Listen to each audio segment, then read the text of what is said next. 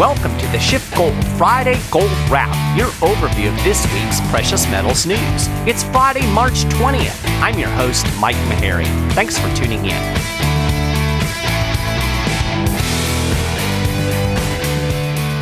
You know, it's pretty amazing how fast things are moving right now. I was actually traveling last week and into early this week. I drove through several states in the Southeast, and I can tell you that it is as nutty out there as it seems. You know, if you're sequestered in your home and just following along on the news or through social media, it's really eerie seeing empty store shelves and uh, restaurants closed up. It's just weird. Um, and the markets are weird. Uh, they continued their free fall this week. You know, everything is selling off. Stocks, of course, are way down uh, despite a rebound on Tuesday and, and some small gains yesterday. Bonds have sold off. Commodities, including gold and silver, have sold off.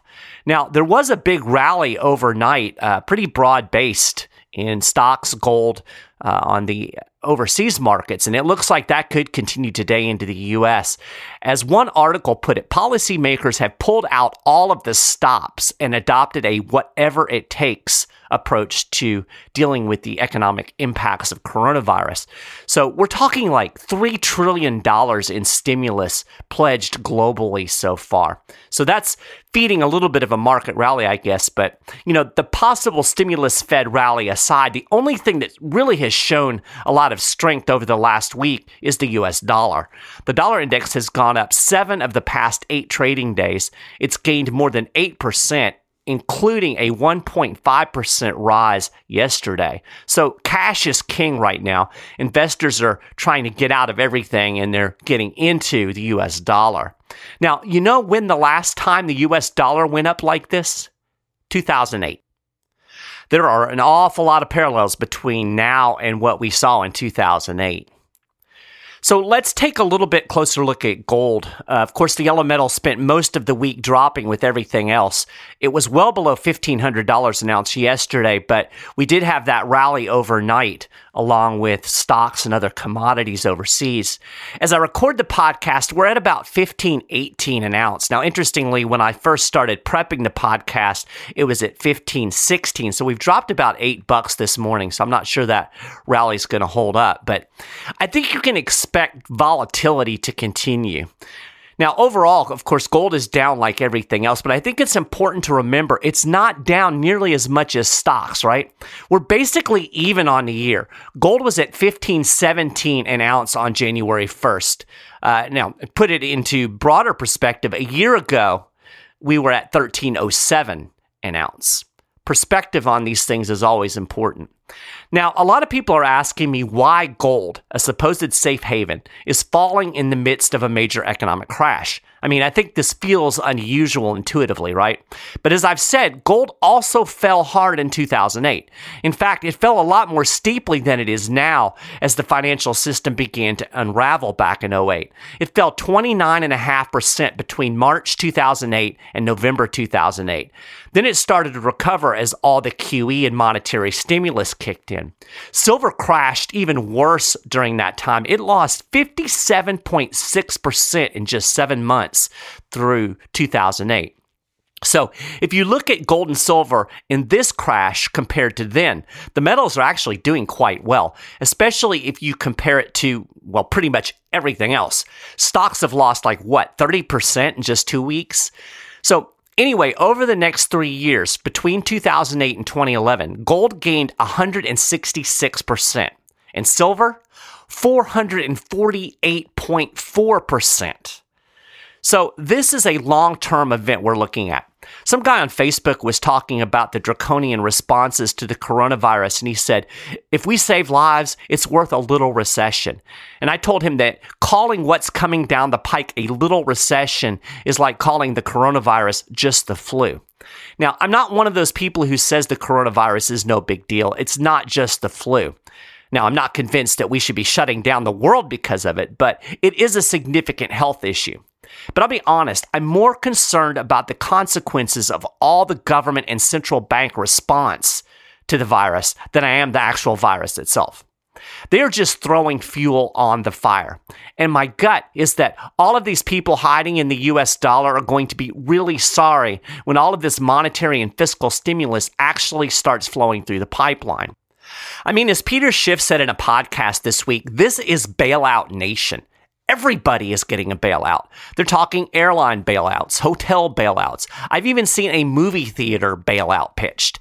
The Fed is already bailing out the banks. And then there are the stimulus checks that it looks like the government is going to be sending out. Yes, we're like three weeks into this, and Uncle Sam is already firing up the chopper to drop the helicopter money on our heads. The government stimulus package they're talking about is to the tune of like $1.2 trillion. And the Fed, People often use the analogy of the central bank using ammunition to fight a recession. Well, if we're going to go with that analogy, the Fed is just basically wildly spraying machine gun fire at this point. Last week, we got the rate cut to zero. We got the quantitative easing. This week, we got more quantitative easing. The Fed said it will begin to hold two daily repo operations instead of one. Now, you'll recall that the Fed started running repo operations to stable overnight lending markets way back in September, which goes to show this is a little more than just about coronavirus. The central bank also relaunched the so called commercial paper funding facility. This is a 2008 financial crisis program that allows companies to take out unsecured short term loans.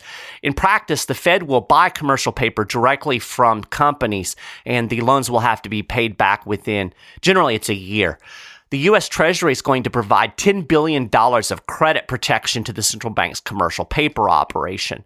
To go along with the CPFF, the Fed also announced a primary dealer credit facility, which offers overnight and term funding with maturities up to 90 days. So, all of this just to inject liquidity into the financial system. In simplest terms, these programs will allow overleveraged companies to go even deeper into debt and those loans are going to be backed up by the federal government. Peter called it bank bailout 2.0. He summed it up in his uh, podcast this week, quote, loaning money to banks and accepting corporate and muni bonds plus equities as collateral so the banks don't have to sell those assets at a huge loss is a bailout. In 2008, I warned the next bank bailout would be even more expensive. And here we are. The Fed made these moves after the cost of borrowing in the commercial paper market spiked a full percentage point last Monday, pushing above 3%. This is according to Fed data. That means that even with the 100 basis point rate cut, market forces were still pushing interest rates higher in response to the increased demand for liquidity. This is another central bank manipulation to keep interest rates artificially low. With the economy slowing due to coronavirus, inflation should ostensibly be lower. So why are bond yields rising? Because everybody, governments, corporations, individuals, they are all already deeply in debt the economy has very little savings. Again, Peter said the last thing the Fed wants is for the free market to function because then it exposes the gigantic mess that it's created. So it's doing everything it can to prevent market forces from raising interest rates to a market clearing level. The Fed has come in with QE and they have to buy up or loan money into the commercial paper market to keep interest rates from rising. Basically, the Fed is just rigging the markets at this point. So, yeah, it's bailout nation. Everybody is getting money. Here's the problem there is no money. Many people have likened this battle against coronavirus to a war and invoked imagery of the U.S. fighting World War II.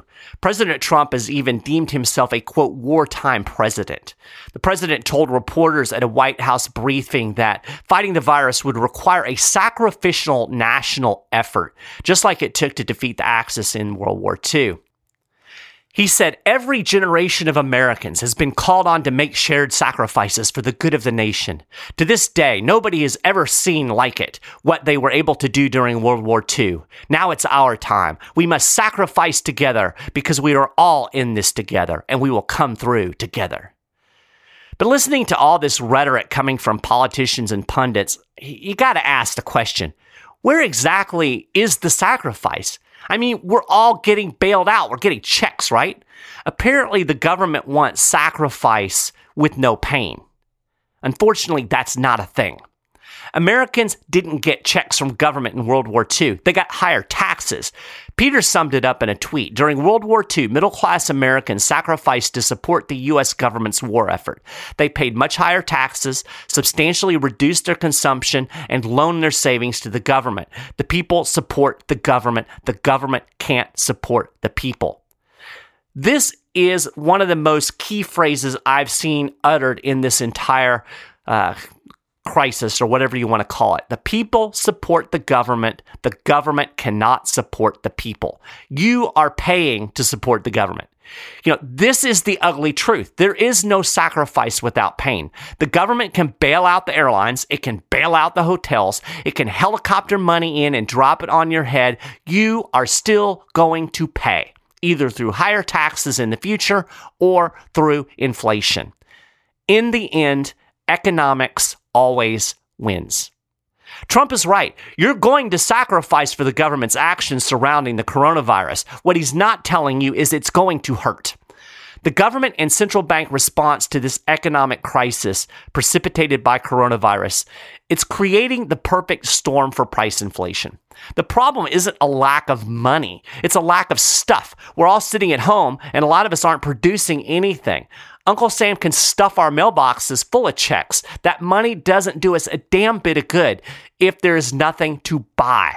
The end result will be a lot more dollars chasing a lot fewer goods. That's the definition of price inflation. It means you're going to see your stimulus check buying less and less. When inflation heats up, interest rates rise. That's the proper response. That's what the Fed is fighting. It's trying to keep interest rates low so that the debt bubble can continue on. How exactly is this going to work in a world up to its eyeballs in debt? This is exactly why Peter Schiff keeps saying that we are on the path to a dollar crisis. He said all the money the Fed is printing isn't going to have value. It isn't going to buy anything. Prices are going to skyrocket. And in fact, this coronavirus is accelerating that process because the coronavirus is reducing the supply of goods available to buy. Again, this is a perfect storm. I've always held to the theory that when the doctor tells you this won't hurt a bit, it's going to hurt like hell. You would be wise to treat politicians the same way. When they tell you the sacrifice won't hurt because they're going to make it all okay, you'd better hold on to your wallet because you are going to sacrifice and it's going to hurt. All I can say at this point is try to be prepared. Be as prepared as you can. You can talk to a SchiffGold precious metal specialist and find out how. Call 1 888 Gold 160 or you can email them at info at schiffgold.com. Now, I do need to let you know that due to extremely high demand and shortages on a lot of gold and silver bullion products, at this time, SchiffGold is only doing transactions of $5,000 or more. Well, that is a gold wrap for this week. You can get more details on all of these stories and more, and keep up with the latest precious metals news and analysis throughout the week at schiffgold.com/news. Of course, you can follow us on Twitter, Facebook, and Instagram. If you haven't done it already, you can subscribe to the Friday Gold Wrap over at iTunes or on the SchiffGold YouTube channel. Please stay safe out there, and I'll talk to you again next week.